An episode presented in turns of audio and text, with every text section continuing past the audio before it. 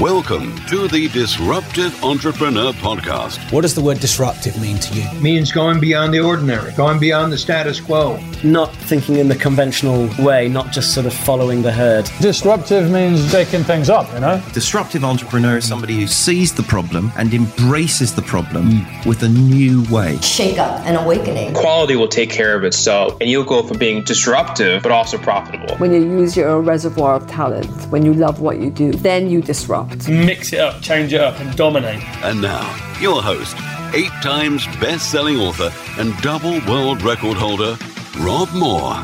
Hi, it's Rob Moore here. I reckon I've got 30 conventional wisdom um, or common sense myths. So there are things we're taught that we're supposed to assume are wise, that have stood the test of time, that I believe are either wrong, myths, the world has changed, or at least there's another side to the equation which can really help you as a start and scale up entrepreneur in your pursuit of success and happiness.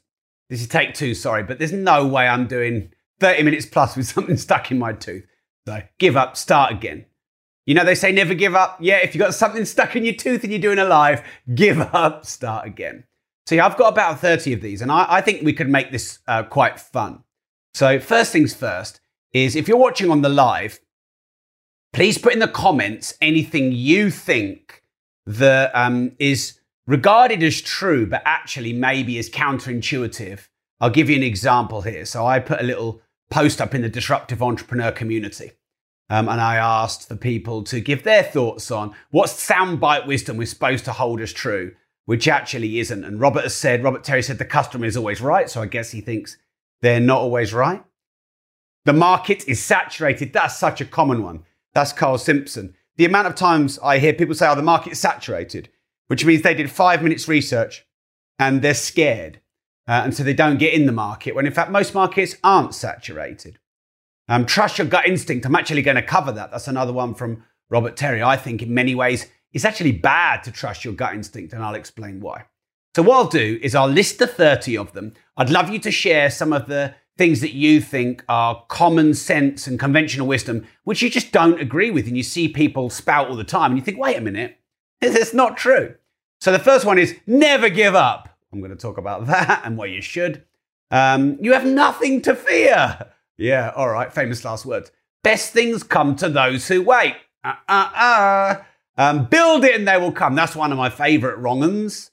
Um, ignorance is bliss. My dad had a saying about that, still does. He's still going. Um, take big risks. Go big. Go all in. I don't think they're good at that's good advice. Um, never have a plan B and then you can focus on the plan A. Mm-mm. Uh, don't listen to those uh, without experience. This is an interesting one we'll discuss. Um, if you want something done properly, do it yourself. I hear so many startup entrepreneurs failing, saying that all the time. Put in the comments ones that you think, by the way, uh, that you hear a lot that you don't agree with. Um, if you want to outsource or hire, you have to learn the job first. I think that's completely wrong.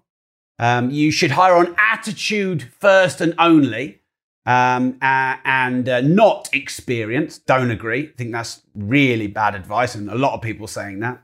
Um, setting goals and targets is a good thing. There's a downside. Um, intelligence and what that really is. I think there's a lot of myths around that. Money can't buy you happiness. My, one of my favorites.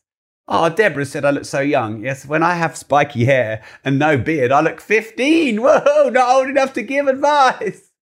All right, what else have we got? Laziness is a bad trait. Mm, not always. Don't be morbid. You hear that? People say that a lot. Oh, don't be morbid. And we'll talk about that. The power of vulnerability. This is a massive one. I've had a couple of revelations on this recently. Um, I'm not always very powerful to be um, vulnerable. Um, life and business and success are hard. I'll talk about why I don't agree with that. Keep your opinions to yourself. Hmm, I clearly don't agree with that. Um, I'm not creative. Some people are not creative. I can't come up with good ideas. Don't agree with that at all. Being a jack of all trades and a master of none is a bad thing. Uh uh Always be hustling 24 7, 365, no days off. Hashtag. Yeah, bollocks. Um, the myth of work life balance. Always trusting your gut. I, I think that's bad advice. I really do. And then stick with what you know. I also think that that's bad advice. Right. So, like I said, in the comments, let me know if there are any you think, because I'm probably going to do a bit of a series on this because um, well, I had some good feedback from a thread I did, and I get asked this quite a lot. Um, and look, in business, um, you, you do have to do things differently if you want to be successful because most companies that start don't go beyond three years, then five years, then 10 years. What, you know, I mean, I know the figures are generic, but they say that what 90% of businesses fail in the first one to three years. And then I'm sure again, 90% of them fail in five to 10. So actually, you do have to be a bit of a unicorn, a bit of a contrarian if you want to be really successful in what it is you're doing that you follow me for.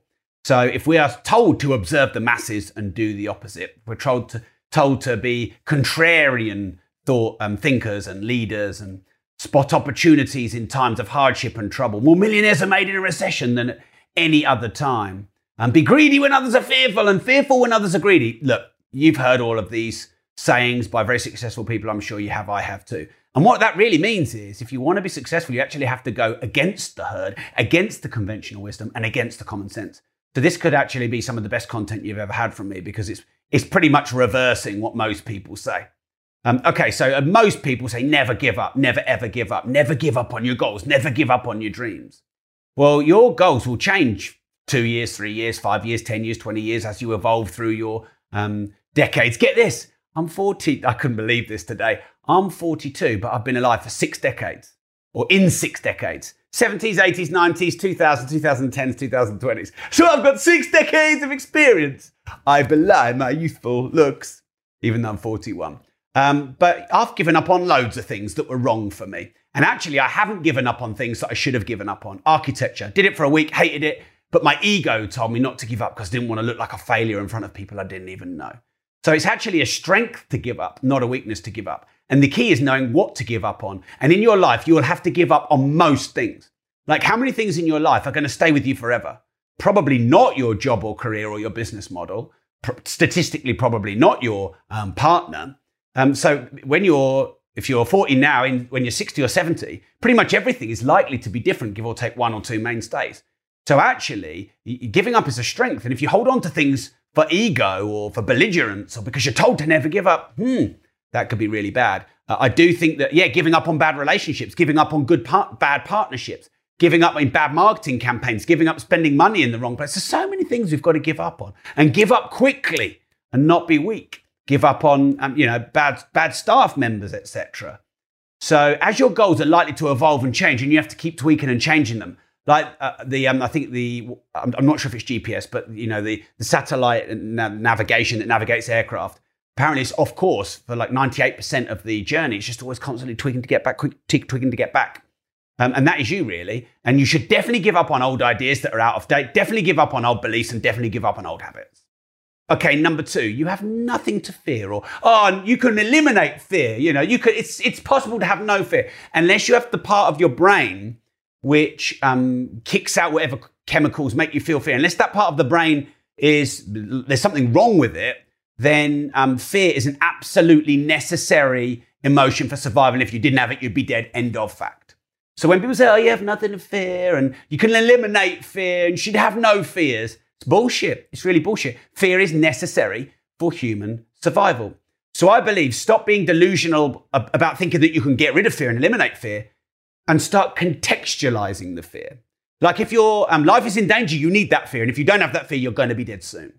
Um, but if what's happened is society has evolved so fast and our brain hasn't evolved enough, so, you know, fear of public speaking, that's not contextualized, is it? Because you're probably not going to get shot for public speaking. So um, contextualize the fear. Should you really be scared of it? Is it worse than you think? And then manage the fear, like feel the fear and do it anyway, as has been said. Um, was that Susan Jeffers in her book? Um, so I think it's far more wise to manage the fear, contextualize the fear, that uh, you know, uh, face the fear and still feel it. Um, but it actually keeps you safe in a lot of places in your life, and you really need it. Jackie said, "Do one thing every day that scares you." Yeah, but not to. You know, this is. I'm going to talk about taking risks, so I'll save it for that. But actually, you know, how much should it scare you? You know, should you jump out of an airplane without a parachute? No, you'd be dead. So actually, you've got to be careful how much you face the fears um, and what fears you face. Anyway, I'll come, I'll come to that soon. Okay, next, best things come to those who wait. That's bollocks. Best things come to those who go and get them. Best things come to those who make it happen. Um, I, for many years, would never approach a girl, and there were girls that Um, I say this with humility. I'm, I'm getting old now. I've not got it anymore, but I was all right back then. Um, but they were checking me out, definitely checking me out. It would, they were checking me out, and I didn't have the courage to go and speak to them, and off they went with another bloke. Um, so, uh, and in, in, the end, I managed to actually pluck up the courage to go and talk to a, a woman 15 years ago, and, and we're married now. Um, and I've been with her 15 years. So, no, the best things don't come to those who wait. The best things come to those who go and get them. Now, waiting is very different to patience, and it's very different to long term thinking long term thinking, patience, and letting things mature and evolve and knowing that it's a marathon and not a sprint. That's very different from um, waiting. Um, John has said only fools rush in. I guess that's one of his um, pieces of advice he thinks is not um, particularly wise. Um, yeah, look, don't do things without thought. But actually, when it comes to going approaching someone, you know, that you might want to ask out on a date, for example, or you know, asking someone to be on a podcast, or going to see a celebrity when you're out and about to get a photo done and to to talk to them, for example, um, you know, waiting and, and, not just going for it, you talk yourself out of it. Um, so yeah, now, like I said, there's a big difference between wait. I think waiting is often procrastinating.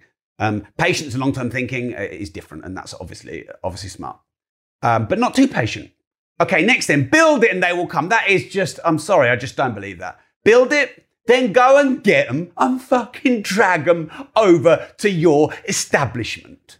Um, marketing is the single most important function of any business.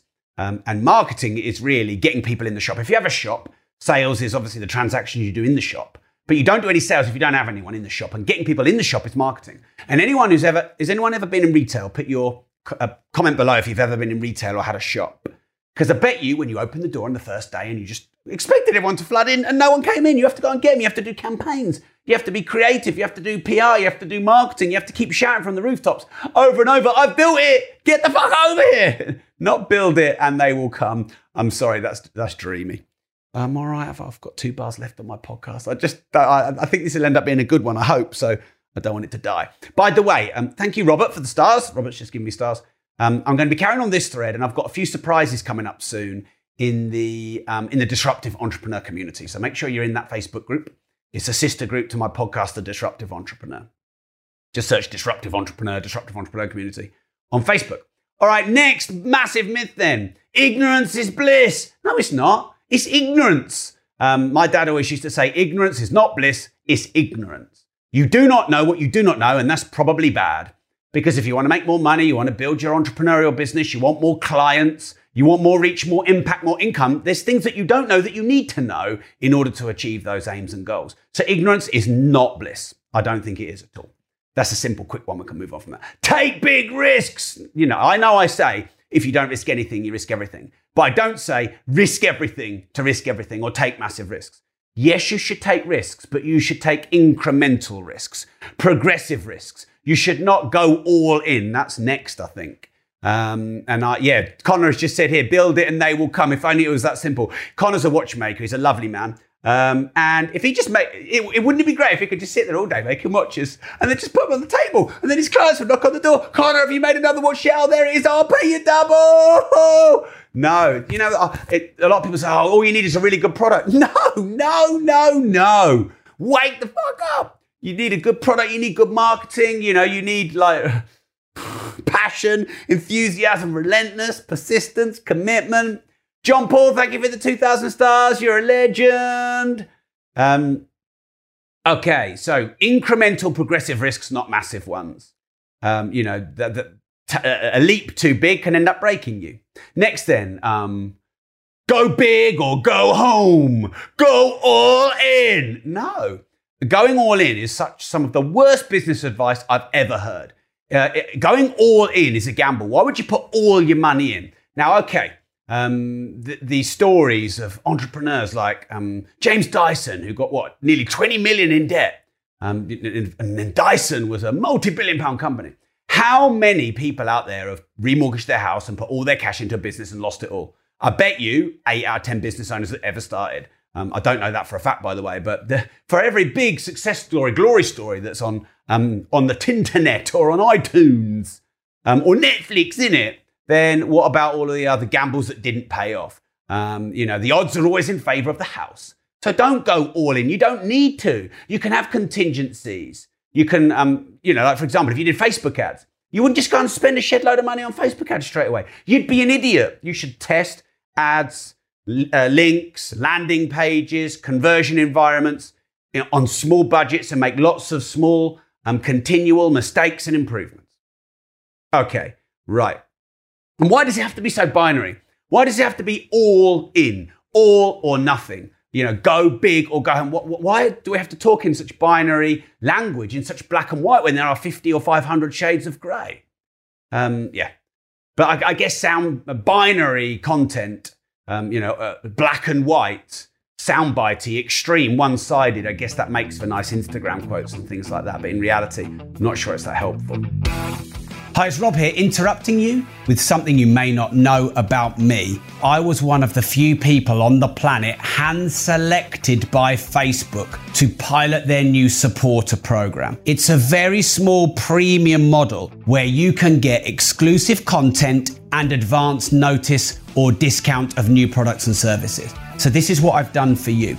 Not only can you get best discounts, for any training that we might run. Not only do you get notified first of any launches we do, we also do supporter meetups, supporter dinners, supporter WhatsApp groups where you have a, a deeper community.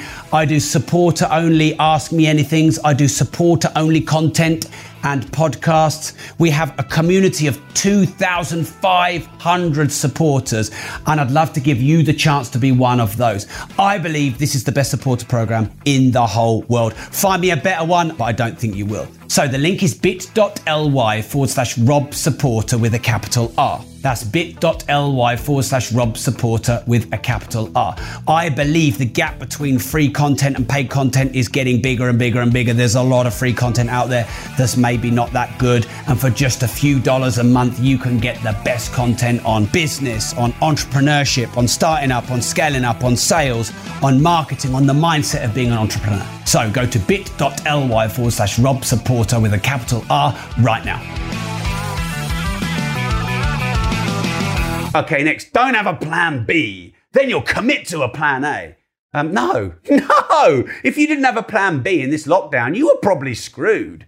Um, and actually, when this lockdown happened, I made a plan B and a plan C and a plan D. It's actually smart to make a plan B and a plan C and a plan D. Now, don't spend all your time making a plan B and not focus on plan A. And don't not focus on plan A because you've got a plan B. I get that part. But actually, you know, when you worry, or you know, when you just want to evaluate the risk, or um, you know, you're just being careful or considerate or thoughtful, that's when you can spend a bit of time making a plan B. Yeah, it's probably going to take you what a tenth of your time, a, a, 50th of your time to create a plan B or a plan C, or at least what you would do in the eventuality. I mean, aircraft don't crash much, but you, you know, you're always taught the safety procedure. It's pretty wise to have a plan B if the plane goes down. So yeah, I just think that, you know, I, I get it, but it's just one sided.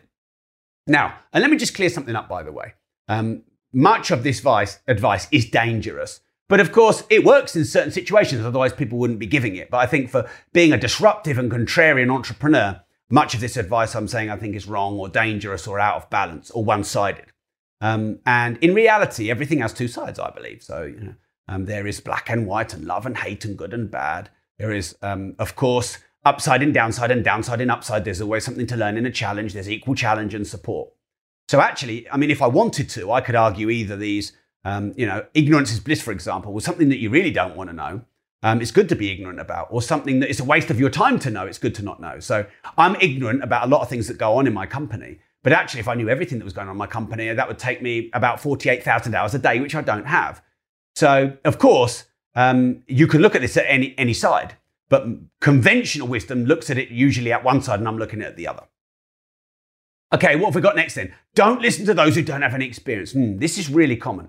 And of course, if you're going to invest, then you're going to want to learn from mentors and educators who have been there and done it. That I completely agree with. But you should actually listen to everyone and you can learn from everyone. And uh, people don't always need a load of experience um, just for you to be able to learn something from them, because I think you can learn something from everyone. So, really, that's not so much that um, you should listen to people with no experience. It's just to warn you to not demean anyone or ignore someone or what they might say just because you don't deem them to have the experience necessary, because you may miss out on some valuable information because I think we can learn from anyone. And also, you tend to look down on people with that attitude. Oh, I can't learn anything from you because you never, you know, you're not a millionaire or whatever. But actually, you might have some good advice, or you might have some transmutable experience from a different industry or somewhere in your life that I don't know that you've got experience from. We've all got a unique set of values. Okay, right, we've all had a different experience in life and we can all learn from each other. Um, horizontal relationships, we're all equal, but we all do different things and can learn from each other rather than hierarchical, subordinated, vertical relationships. All right, great. What have we got next then? If you want something done properly, do it yourself. No, that is such a small business owner, stressed, frustrated, one two man band, landlord instead of investor, you know, really self employed, um, handy person um, instead of actual entrepreneur. So if you want something done properly, give it to someone who knows how to do it.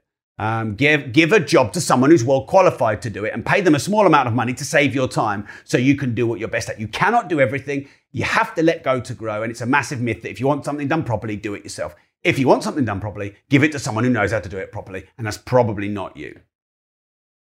Okay, next then. If you want to hire or outsource, you first have to learn the job and you have to know what they're doing to be able to control them and manage them. Again, complete myth. Um, I don't know how to use Sage, Infusionsoft, Lithos, Photoshop, and whatever other systems and software, of which there's dozens more probably. I don't know how to use any of them. I, I don't even have the logins for any of those I've just met. Oh, I've got a Lithos dashboard login now, but not a back end login. But I don't even have the logins for most of our, our software and systems. And if I had to learn all of those software and systems before my team did them, again, I'd need 48,000 hours a day. So um, I want to hire people who can teach me. And I don't have to learn what they do because they're so good, they're better than me. And it's just a myth that you need to learn everything yourself. That's a control freak mentality. Okay, next, for me, this is a big one. I just don't know where. So there's all these people that are going out there saying you should only hire on attitude. Attitude first, because that can be taught, but experience can't. Hire on attitude over experience. I, I think that's completely wrong. Now, um, would you like people to fit in with your culture? Yes. Um, would you like people who have got a, a progressive attitude? Yes. But would you ra- would you like to have a coder um, in your organization or a web designer, web builder, webmaster who wears your t-shirts and is in with the culture and is happy and loves the place and is friendly with everyone but can't do their fucking job? No, you wouldn't.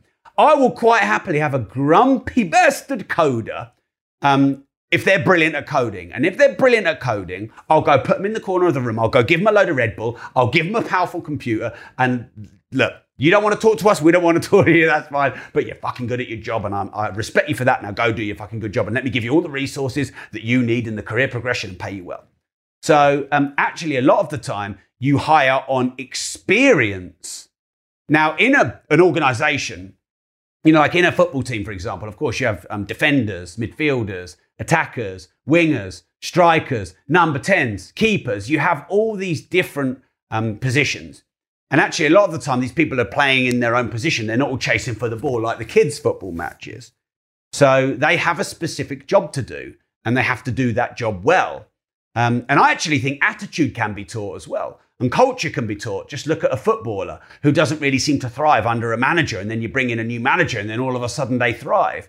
So attitude can be taught because um, people say that, um, sorry, experience can be taught and attitude can be taught. And people assume that experience is easier to teach than attitude. But actually, no, you can teach your culture. If you bang the drum of your values, our values are progressive, innovative, personal, progressive, innovative, personal, that, that can be taught. I think Look, I've hired people who maybe were paid 10 or 15% less and were about a thousand percent less good than someone I paid 10 or 15% more who were about a thousand percent more. So, uh, you, look, it's nice if you have both and you don't always have both, but you don't have to choose again. Life isn't black or white. Okay, next then, setting goals and targets is really good. You've got to set goals. Yes, of course, you've got to set targets and goals but you've also got to be realistic that there will be equal downsides that you're faced with and presented with. Um, some people call um, the, the reverse of goal setting fear setting. What could go wrong? What do we have to factor in? So when you're setting goals, don't be delusional that it'll be one sided, that you'll get all the upside and none of the downside. And it is very common for big thinkers and ex- um, excitable entrepreneurs to set big goals, thinking that, yeah, yeah, go big or go home, set big goals. You know, shoot for the moon. If you miss, you'll hit the stars. But uh, if you shoot for the moon and you miss and you don't even get off the ground, that's pretty demotivating. And the bigger the gap between where you wanted to be and where you are will be the bigger the frustration, depression, anxiety, um, beating yourself up. Well, thank you for all the people sending the stars in, by the way. I hope you're finding this useful. So, when you set goals, you also have to set realistic expectations, downsides, challenges, and you have to have to figure out what can go wrong as well. Um, so, wisdom, I believe, is seeing downsides in upsides or upsides in downsides in the moment, not afterwards. You know when you when something that was happening to you or you, you endured that was horrible in the moment and you just felt so much pain. And then a year or two later, you look back and you went, hmm, that was actually one of the best things that happened to me. Could be a partnership breakup, you know, could be a legal case, could be trolling and hating online, it could be all sorts of things. And in the moment, you couldn't see any good. Uh, and when people are saying, oh, you know, there'll be upsides and this is the only way to think positively, there's always positives, you want to smack them in the face. But then two years later, you could see them all because there always is them. But wisdom is seeing them in the moment and not one or two years later, you know, when all the um, emotions have subsided. And if you've got any things that you think people say all the time, uh, other influencers or common sense and conventional wisdom, that actually think, you know what? I don't think that's right stick them in the comments. Maybe we'll do a little series. Let's see how it goes. Okay, next then, this is a big one. I think intelligence. What is intelligence? Because intelligence seems to be about book smarts or education or IQ conventionally. And I actually think in business, um, I don't think it counts for a huge amount. I think EQ, um, emotional intelligence, um, is right up there um, with a, a good education. A good education might get you into the job, but then what gets you to progress through the job is something else. So, managing people, managing your ego, emotional intelligence, being adaptable to change, managing those emotions, managing those relationships. These are all smarts. Whereas I think intelligence often is deemed as education, book smarts, well read, you know, well spoken. And um, often that's actually a veil I know a couple of people I can think of who are very articulate, and it's really a veil for um, a lack of entrepreneurial or situational or human awareness. Okay, next then. Money can't buy happiness. I'm just going to say it fucking does. What a load of shit that is. Now, look, money, it, money in and of itself, um, on its own, will not make you happy. But what money can do is buy you the things that make you feel more happiness. So you can have freedom with money, you can have relationships, time, choice. All these things are actually well greased with money. If you want to go and do a philanthropic um, venture, then you might need your overheads paid, which is paid by money. If, if, someone paid your mortgage and paid your car off and everything else, and you have time and freedom to go and do the things that you love. Often the things that you want to do that you love, you can't do them because you haven't got enough time. Because you're too busy working, trying to earn the money to get the time, but then you're working all the time that you don't have the time. So it's utter shit when people say money can't buy happiness. When do you ever when do you ever hear a wealthy person say that? You don't, you skin bitter, pissed off people say that. So let's put that to bed. Okay, next then. Laziness isn't a great trait.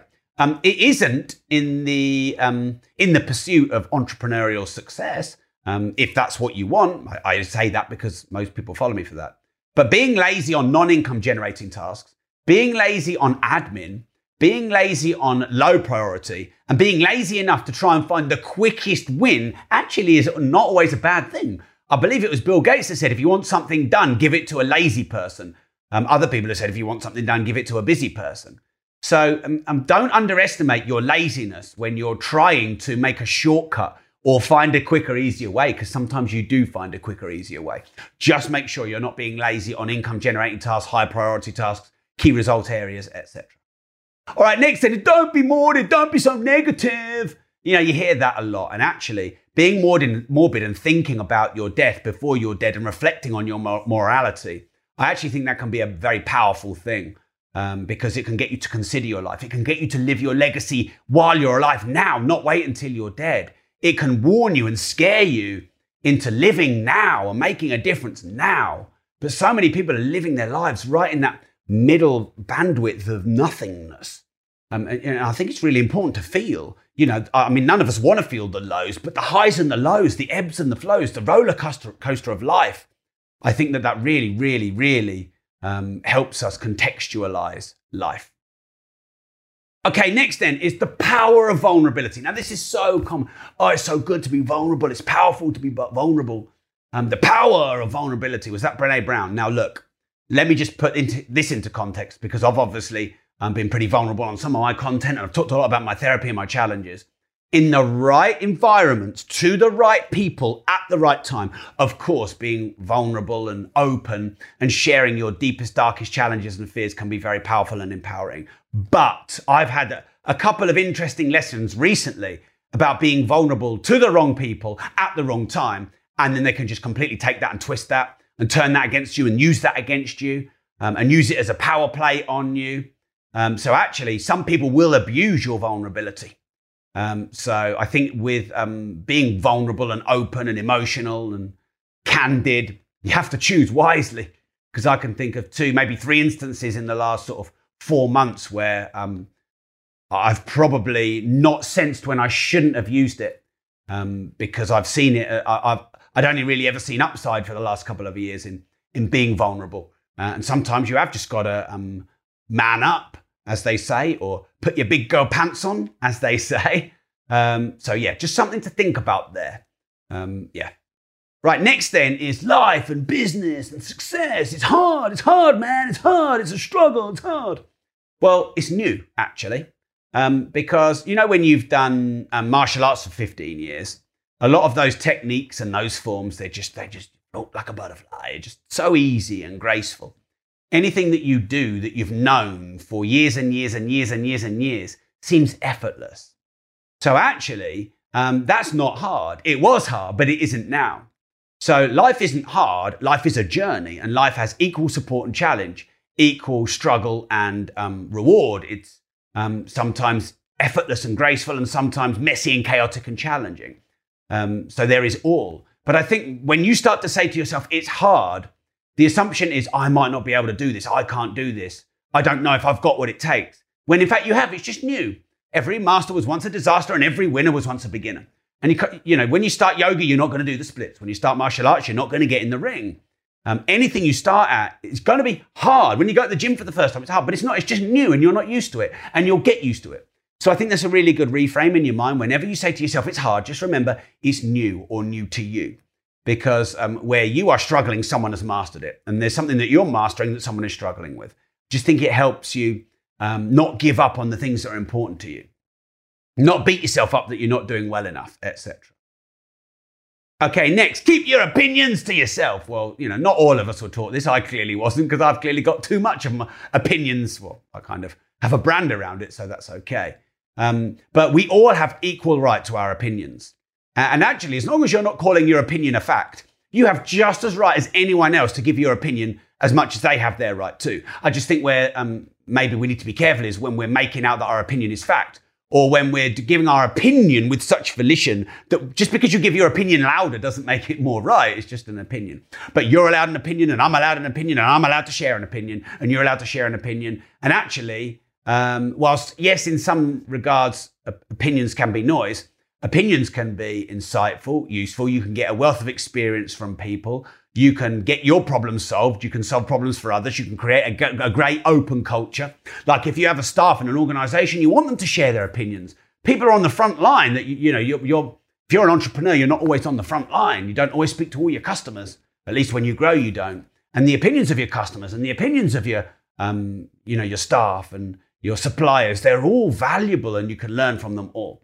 So encourage people to share their opinions. Don't keep your opinions to yourself and don't make other people keep their opinions to themselves. Just as long as you're not spouting it as fact when it's not.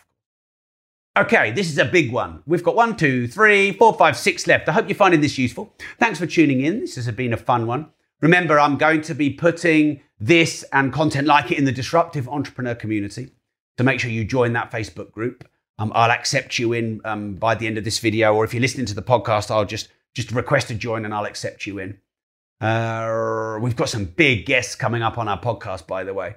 We've got um, a half billionaire, 500 millionaire female. Um, I just say female just because we've been trying to get more females and we've we've succeeded there, which is great. We've got Michelle Mone. We've got um, someone who founded Atari. I read his book called Finding the Next Steve Jobs. It's just a brilliant book. I'm so excited to get him. His name's Nolan Bushnell. We've got two or three more billionaires booked soon. So yeah, we've got great guests coming up on the Disruptive Entrepreneur Podcast. Okay, next then. Um, I'm not creative. I can't come up with ideas. You know, some people are creative, some people are not. It's just the way you're born. Your creativity is you. You know, you're either born with it. It's part of your. No, it's all bullshit. No, everyone is creative. Everyone is creative because we create. Human beings, I believe, are um, one of the few, if only, species that that can use ideas so powerfully to just create. Um, you know, many animals either don't have that um, consciousness, or if they had an idea, what, what, could they build and what could they do? But we can come up with anything from an idea. Uh, and just because someone is artistic or creative because of the way they dress and act and speak, thank you for the stars coming in, by the way, uh, doesn't mean that you're not. A coder can be creative. Um, you know, an analyst can be creative. Someone data driven can be creative. Um, so actually, we're all creative. Why? Because we create. Creation is creative, and creating is creative. So never tell yourself you can't come up with ideas. Never tell yourself you're not creative. If you serve, if you solve, if you scale, if you figure something out, if you tweak, if you test, if you improve, if you model and then add your own unique flavor, if you go and ask people, this is all being creative. I mean, Rage Against the Machine, a band I love, they were kind of quite influenced by on the one hand, kind of hip hop, and on the other hand, um, kind of rock and maybe a bit of heavy metal. Excuse me. So they actually didn't do anything new. They just spun and made a hybrid, their own unique take on things that had influenced them. That's very creative. Um, if you think most music evolves from its influences. So Hina said, I'm creative, you're all creative, and never let anyone tell you you're not. And remember, a solution to a problem, a practical one, a logical one, um, a numbers driven one, an algorithm, these are all creative as well. Okay, great. I, th- I think we should stop separating creative and non creative people. Okay, next then, big conventional myth is being a jack of all trades and a master of none is a bad thing. Well, actually, as an entrepreneur, you've probably got to be a generalist if you want to be a big one. So, you know, if you've got to know a bit about sales, a bit about marketing, a bit about leadership, a bit about strategy, a bit about vision, a bit about finance, you've got to get KPIs and data and analytics. You've got to be able to speak to your clients. You've probably got a bit, a bit of a public speaker. There's so many things you've got to do quite well as an entrepreneur. Um, so, entrepreneurs, managers, leaders, we are often generalists. And actually, being a jack of many trades can be really good in the right career. Of course, in certain careers, it's best to go deep and be a master of one. But here's the thing I, have never had a one thing. I actually, um, I really admire and respect, and there's a, about 2% envy for people who found their one thing. But um, let me know in the comments, by the way, have you found the one thing that is right for you for the rest of your life ever? Like Rory McIlroy, who found golf, um, or Mozart, who found music, um, or, you know, whoever. Um, because I reckon most people on this planet do not find their one true thing. I think we have often a blended or a mixed set of values. And often people who find their one thing have a very highly concentrated set of um, values or not many values. So um, if you haven't found your one thing ever, um, then you're probably wise to be a jack of all trades. And even Connor, who said, Yeah, I found my one thing, he's into watches and I'm really pleased for him about that. He's still got to know sales. He's still got to know marketing. He's still got to look after his clients. He's still got to know what's going on in his industry. Um, and with watches, of course, you've got design, you've got functionality, you know, form and function, the, um, the, the, the classic trade off between the two. So even someone who knows what he's got to do, which is his one thing, he's still got to be a bit of a generalist. So it's just a bit of a myth that you have to be um, a master of one. You can be a jack of a few trades, just not a jack of 28 million. Um, and remember, and this is really important, it's come up two or three times already. Um, those who survive are those most adaptable to change, not the strongest, not the fittest. Okay, we've got four left. Always be hustling 24 7, 365, no days off, motherfucker. No, no, no. That's glorified, but I'm sorry, it's unsustainable. Um, when you know when people say hashtag no days off, that's bullshit. Everyone needs a day off.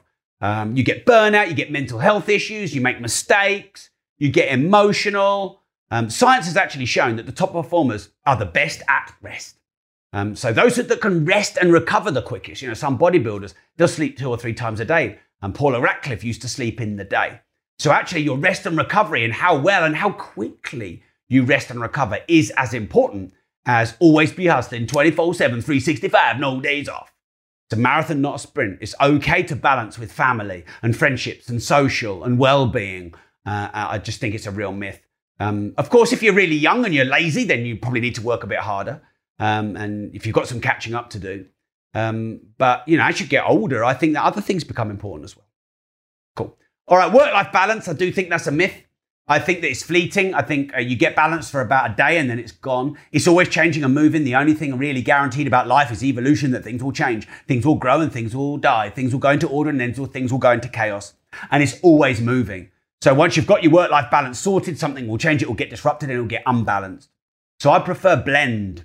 I prefer, um, you know, the idea of focusing on what's most important to you, having a, a solid routine, tweaking, improving that routine, and knowing that it's changing um, uh, and really, this whole sort of ideology that you can find a work-life balance and stay there forever.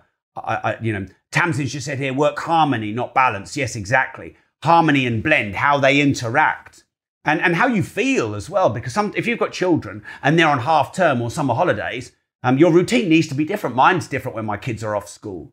Um, if you're starting your business, you've obviously got a lot of work, work a lot more. If you're hiring staff, you've got to work differently. If you're um, got a big company, you've got to think about strategy and vision and 10 year plan. So it's always changing and evolving. So I think it's just a myth. People are looking for this destination of work life balance. It's always changing. Okay, two more then. Always go with your gut. Trust your gut. I'm sorry. And I did a bit of a rant about this, and I had a few people, intuitive people who, um, or self proclaimed intuitive people, who got pissed off with me. Ironic that, isn't it? Um, but um, I think when it comes to reading human beings, I think human beings are very good at reading human beings. And I think if there's something that feels really, really, really fishy in a, a trusting or vulnerable situation, absolutely you should trust your instinct. But human beings are also very susceptible to confirmation bias and cognitive bias. And actually, a lot of the time, we cannot trust that confirmation bias or cognitive bias or ego that protects and defends us and, you know, is, um, won't let us be vulnerable and won't be honest so actually, um, our intuition and our gut can be very misleading, and we can filter um, important information, and we can have our own upbringing and, and beliefs and values, which actually cloud our neutrality. Um, so, yeah. Hmm. Also, emotions are strong in you. Emotions are strong in you, young Padawan. so, um, you need, you know, logic often goes out the window when you're highly emotionally volatile. I'll give you an example the sunk cost fallacy. You put you some money into something, you lost it, you dump more and more and more and more in to try and get your money back. That is a well known phenomenon, sunk cost fallacy. So, actually, um, and here's another thing if you don't have any experience, you can't trust yourself because you don't have an experience. How can you have intuition on something you don't have any experience in? So, in a new industry, a new niche, something you're getting into, you have to trust the people who've been there before, not you because you haven't got the experience. Now, Tamsin has said here, heart always wins over head. I think that's only if you separate the two, because actually, I think your heart is an organ in your body and your head is just a thing on the top of your neck. Um, and I think that's a human being's way of compartmentalizing meaning. But in reality, what is heart and what is head? I, believe science has shown that um, there is information about all your body in every cell of your body. Um, so, uh, and that, that lends me to believe actually we can't separate logic from emotion, heart from head, you know, intuition from um, thoughts. I think that they're far more complicated and intertwined than that. Um, and I think a sense and a feeling, intuition, if you like, that can come in feelings, but that can come in thoughts. Um, and that and you react to situations in the environment and reminders and your own experience and past. But remember, your experiences and past are biased, uh, and, and and they're somewhat insular, and you haven't got a um, you know macro view. You've got a micro view.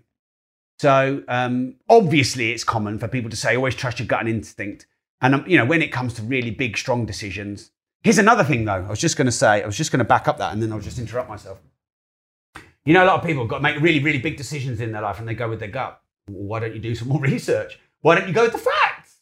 Um, so I think a lot of people are using intuition and gut as um, an excuse not to do proper research, um, and and really a cover up of them being emotional Um, so yeah, just just be balanced in that. I, I'm not definitely not saying that um, trusting your gut and your intuition is bad. Of course, I'm not. But always go with your intuition or gut. I do think is one-sided advice, and I think you should trust both logic, facts, as well as if you if you've like been researching and researching and you're split, then of course you make your decision with your instinct. But if you've got no experience in an industry, you've got no instinct because you haven't got any experience in it. You've only got experience in what you've done. All right, and then last one, stick with what you know, stay in your lane. Um, well, no, how are you going to ever grow if you stick with what you know? Reinvent yourself. I've just um, finished a book with Joe Ratner called Reinvent Yourself. That's all about, you know, changing your career when you want, not when lockdown or COVID or quarantine or redundancy wants. It's all about evolving and growing and being adaptable, which gives you confidence and longevity. So no, don't stick with what you know. Learn new stuff. When you learn new stuff, it expands your mind. When you stick with what you know and is comfortable, you're staying comfortable and, and you know you never grow in your comfort zone. The one thing that's guaranteed in life is evolution. Green, you grow, and if you're ripe, you rot. Evolve or die. So do new stuff that expands the mind. Don't just stick with what you know. Cool. Well, that was fun. I hope you thought it was fun. Please share this if you thought it was useful. If you thought that there was any useful tips in here. If um, let me know if anything that you thought to be true, I've got you to think differently about because that is my job. Um, you know, if you, um, I'm not, they don't call me the disruptive entrepreneur for nothing. John Paul Will, the book I've written with Joe Ratner called Reinvent Yourself, be on Audible. Yes, it will, but it will be on paperback first. It's coming out mid-November, I believe. It probably won't be out until 2021 on Audible. We staged the launches. Um, it's an amazing book. It really is. Gerald's got an amazing story. Um, and I've added all my bits for reinvention in because I've done a lot of that in the past. I've reinvented my career many times, um, reinvented our industry a lot of times, reinvented our business model. Um, and I think that it will really help you. And I think this, I mean, when could you have a more perfect time to write a book called Reinvent Yourself with the whole world? You know, reinvent or die, it probably should be called at the moment. Right, so let me summarize then the 30 myths we covered. Um, never give up on your goals. Yeah, give up on what's wrong. Um, you have nothing to fear. You can eliminate fear. No, fear is important. It keeps you um, surviving, but just contextualize it. The best things come to those who wait. No, they don't. The best things come to those who go and get it. Build it and they will come. No, it doesn't. You have to go and drag them to your establishment. Ignorance is bliss. No, it's not. It's ignorance. Um, take massive, big risks. No, take small, progressive, incremental ones. Go big or go home, go all in. No, um, that's a gamble. Never go all in. Again, take calculated progressive risks. Never have a plan B. No, don't have a plan B and a plan C and a plan D. Um, don't listen to those who don't have any experience. Uh uh uh. Listen to everyone. Um, talk less, listen more. If you want some, something done properly, do it yourself. No, get someone who's more experienced than you to do it.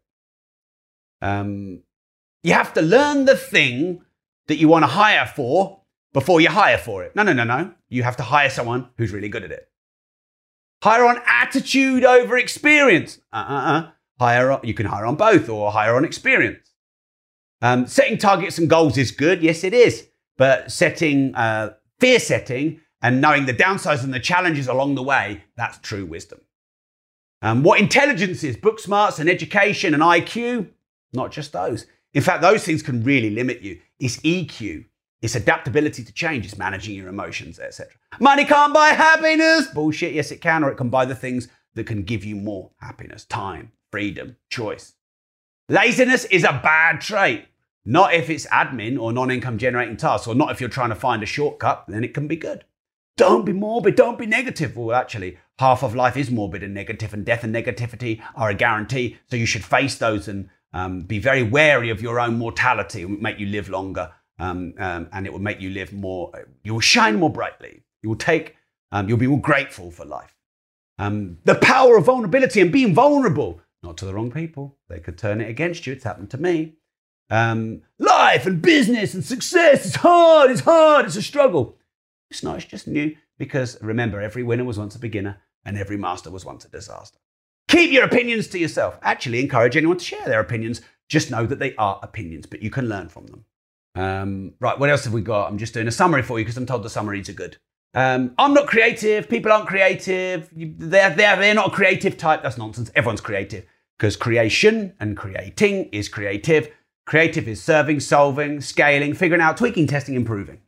Um, being a jack of, uh, of all trades and master of none is a bad thing. You've got to focus on one thing forever. Uh uh uh. Most really good entrepreneurs are generalists.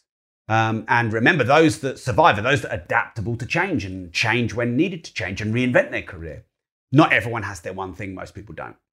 Next, always be hustling 24 7, 365, no days off, motherfucker. No, no, no, no, no, no. You'll get burnout, mental health issues. You'll make mistakes. And what's the point in um, you know being rich and then not having anything else? So you can um, be more sustainable, long term, more balanced. You can, and that moves us to the next point: work life balance. It's a bit of a myth, to be honest. Harmony and blend are, I think, achievable, but it's always moving, and you've always got to check your routine. Don't know if you can see the little books there. Routine equals results.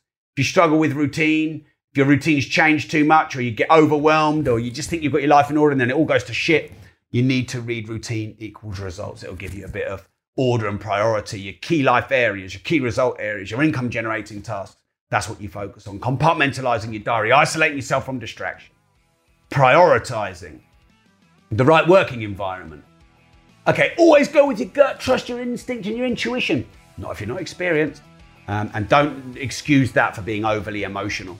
Um, and then finally, stick with what you know. No, don't stick with what you know. Learn more, grow, evolve, develop, get comfortably uncomfortable. So, thanks for tuning in, everyone. Those of you that have just tuned in, you've missed a treat. We've covered nearly 30 things, I think 29 um, different conventional wisdom, sound bites, common sense that's not conventional and um, maybe even not wise, or at least um, one sided. Um, thank you for all the stars that are coming in. Um, please share this if you found it useful.